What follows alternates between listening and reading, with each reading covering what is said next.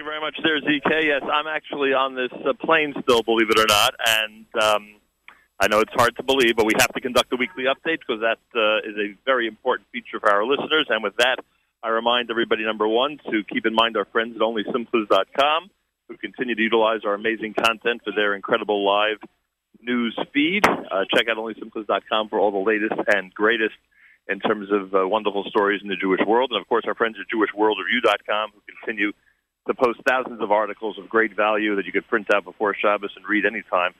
Um, JewishWorldReview.com, we thank them for enthusiastically recommending our network to their incredible readership. Malcolm Hoenlein is Executive Vice Chairman of the Conference of Presidents of Major American Jewish Organizations, joins us Fridays with the weekly update here at JM in the AM. Mr. Hoenlein, welcome back to JM in the AM. Thank you. I see you have a mobile uh, broadcast now. a great assistance to us, but it doesn't seem to help the frozen can't even get into a competition with Malcolm about plane stories because he'll he'll that category every single time. But it is unusual that we landed at about 6:25 this morning, and we're still sitting here waiting for the uh, equipment to either de-ice or whatever it is that they're officially waiting for. Malcolm, am I right that you would completely defeat me at a uh, tails? Well, all of us have been through the horror stories of uh, aircraft in various positions, but uh, today we'll deal with the news, the real news. Yeah, that's for sure. The real news is on the way.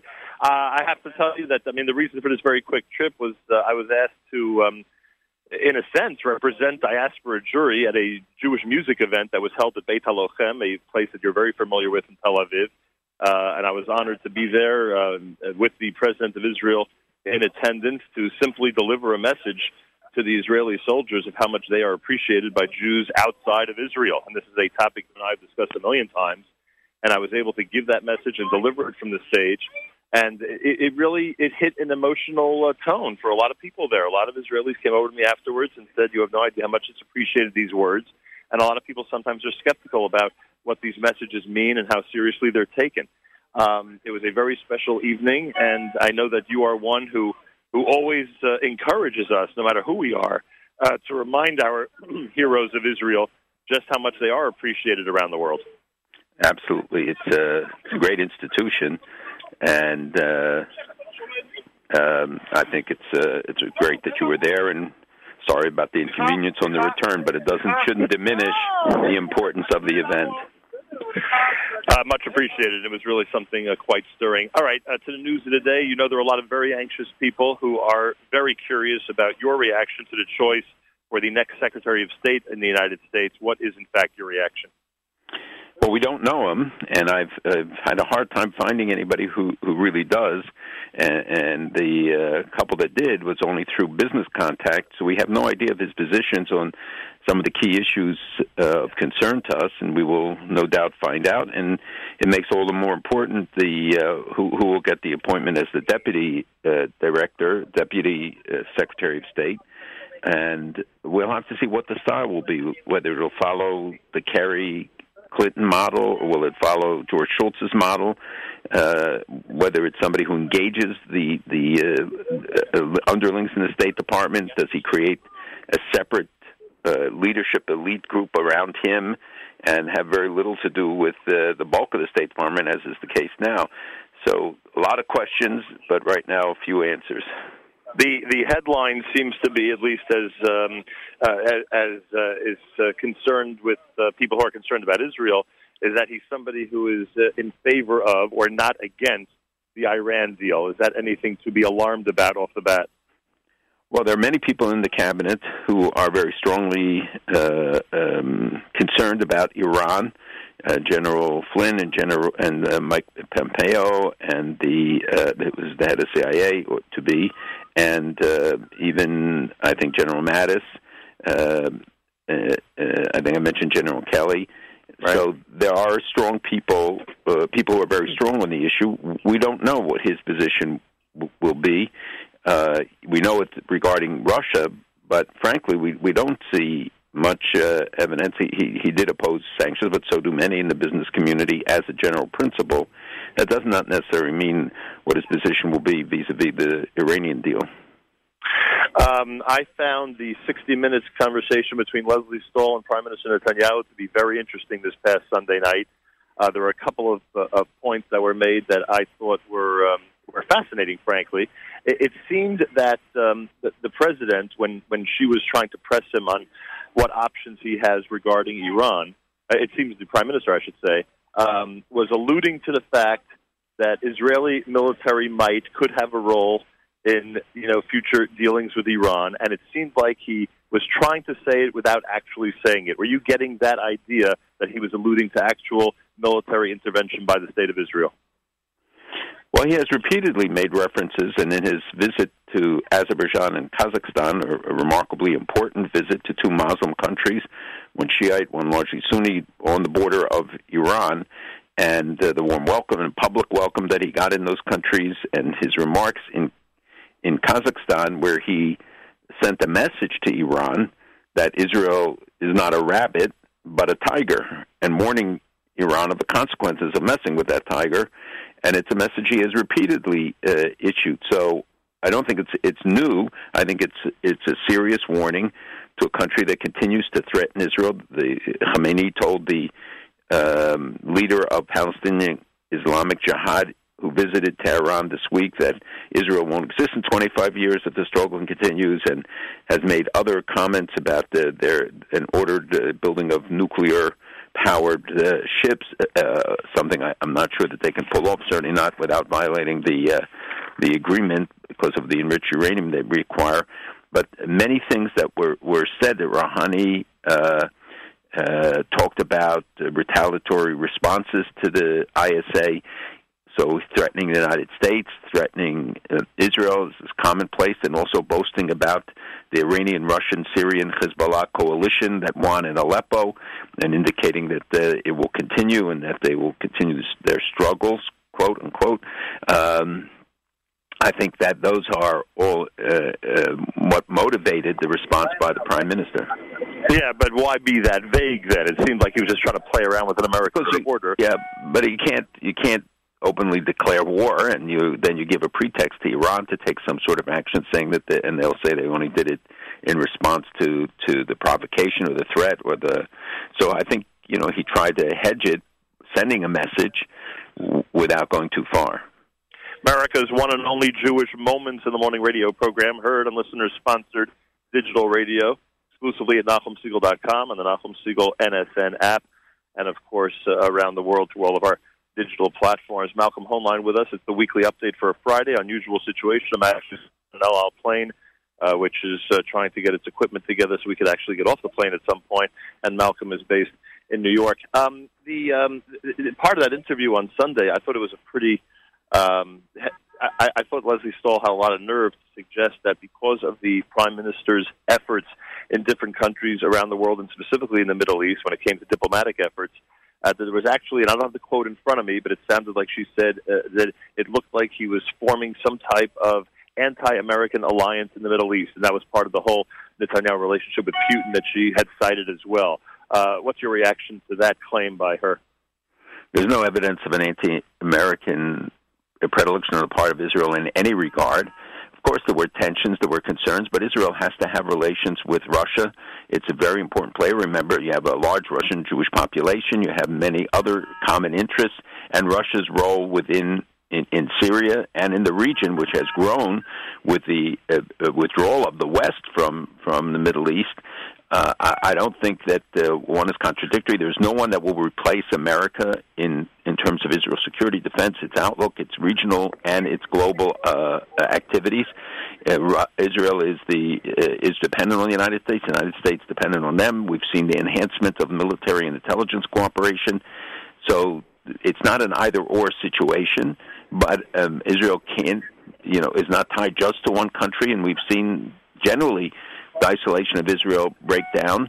As you know, this week we had an event where we on in Washington where we honored um, the countries that aided Israel, and to see the ambassadors line up, including the Russian ambassador, the Turkish ambassador, to ambassadors of Azerbaijan, uh, which hosted the event as a Hanukkah party tribute to the Jewish community, uh, and which uh, some reacted to, and I think rather foolish and, and inappropriate ways. Um, and the, the the Greek ambassador, the uh, four or five Muslim countries were were there. And I think it's it's an important statement that Israel is not isolated, that Israel has built stronger ties, and hopefully that will continue, not at the expense of the U.S. relationship, but can help America in in reinforcing its ties whether it's Egypt, Jordan, any of the other countries that are involved. And uh, with the new administration coming in, uh, one would think that it would be even more. There's even more potential to enhance the relationship of the U.S. with some of those countries. Did you uh, did you like how he went out of his way to stress how uh, both personally and professionally he admired Donald Trump? Speaking of the prime minister. Yes. Uh, well, he's entitled to express his view. I, I don't know how intimate the relationship is, how well they know each other. I think they'll get to know each other much better over the coming uh, four years, at least. Okay. All right, we have a, a couple of minutes, I'm told here. Um, the Amona situation, it's obvious for anybody like myself who turned on a television in Israel over the last day. It, it seems to be the issue of the day in Israel, and depending on what political standpoint you have, uh, uh, some people, of course, you know, hoping that there'll be a peaceful resolution to all of this. Others who are taking a much more radical approach. The official vote among the Amona Town Council was to essentially not cooperate with Israeli authorities uh, for the disengagement or the expulsion that's scheduled for the 25th of December. Do you think that we are going to continue heading down this road, or is there any potential for some type of peaceful resolution? Oh yeah, there's still the potential. The question is whether it can be realized. Everybody stakes their position. Um, look, nobody wants to see a repeat of, of scenes that we've seen in the past with forceful removal. But I hope that the uh, that wiser minds will prevail and will find a way to to resolve it. They've been offered, uh, I think, pretty generous uh, uh, solutions or suggested rather, and let's see how they can be uh, turned into some sort of reality for everyone to, to resolve this peacefully. It seems when members of government are interviewed on television, some of them just seem helpless. They just don't know, you know, what could be done to bring about some type of peaceful resolution. I, I fear that uh, we could be heading toward a very, very difficult scene in the next few days. But like you just said, hopefully there's still time to um, uh, to peacefully resolve things. Um, uh, the, the the delivery of the fighter jets this week in Israel, and this may speak to the point uh, we made earlier regarding Israel's military might and military potential. Um, do they go out of their way to create news stories about these types of acquisitions just to remind the world what type of, of, capacity they have now at the moment? Well, certainly you want to send the warning, but it is a, a big deal when uh, uh, the new planes come. This is the first of a of many, and maybe as many as 50 ultimately. I think the first orders in the 30s, and um, not many countries have this. It's a, so it's a message from the United States of the special relationship, a message from Israel, a message to Israel's enemies. Uh, it, so much so that Iran responded and said, "Well, the new planes aren't going to change the military equation, and we're going to have the strength to do whatever we need to do, etc." So obviously, they do take note of it and uh, I, I was present when the first F-15s came, and it was such an emotional experience to see the American planes being met in the air by Israeli jets, and they come then together. They they land together, and the pilots embrace as they get out of the planes uh, and on the tarmac. And then came we were able to go over and meet with them and talk to them it's actually a very moving ceremony. It was delayed because of bad weather, so the planes got in a little later than intended, so sort of messed it up a bit, but it still took place and it's very important. Um, sort of like El Al flights. I was just going to say, trouble with aircraft everywhere these days. Huh? Mm. Um, I will give you the final word in a moment because I'm told that we're going to have to wrap up in the next minute or two. But I just, you know, in Israel, uh, especially from some of the people that some of the types of people that I hang around with.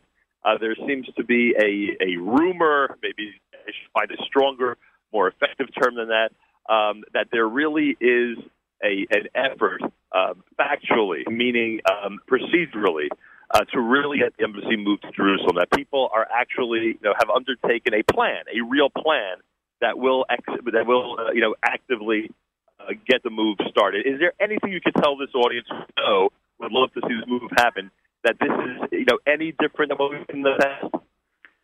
Yes, I think it is different. Um, first of all, the appointment of David Friedman, who's been a very public and strong advocate of this, um, uh, may be an indicator, but again, we have to see what the policy will be. But there are ways, there are, are creative ways that have been discussed. I know the mayor of Jerusalem on his visit last week when uh, I had the privilege to meet with him and talk to him about this, and to others. You know, there's talk of, of taking the uh, new consulate in Arnona and making that also an embassy so it can have a consular division and just put up a plaque and say this is the embassy. There's there are others who, who there are other solutions that have been proposed. Nobody wants, including the prime minister and everybody else, doesn't want to give a pretext to to you know violence. We've seen some increased attacks over a couple of days, even though overall uh, the attacks in Jerusalem were down significantly.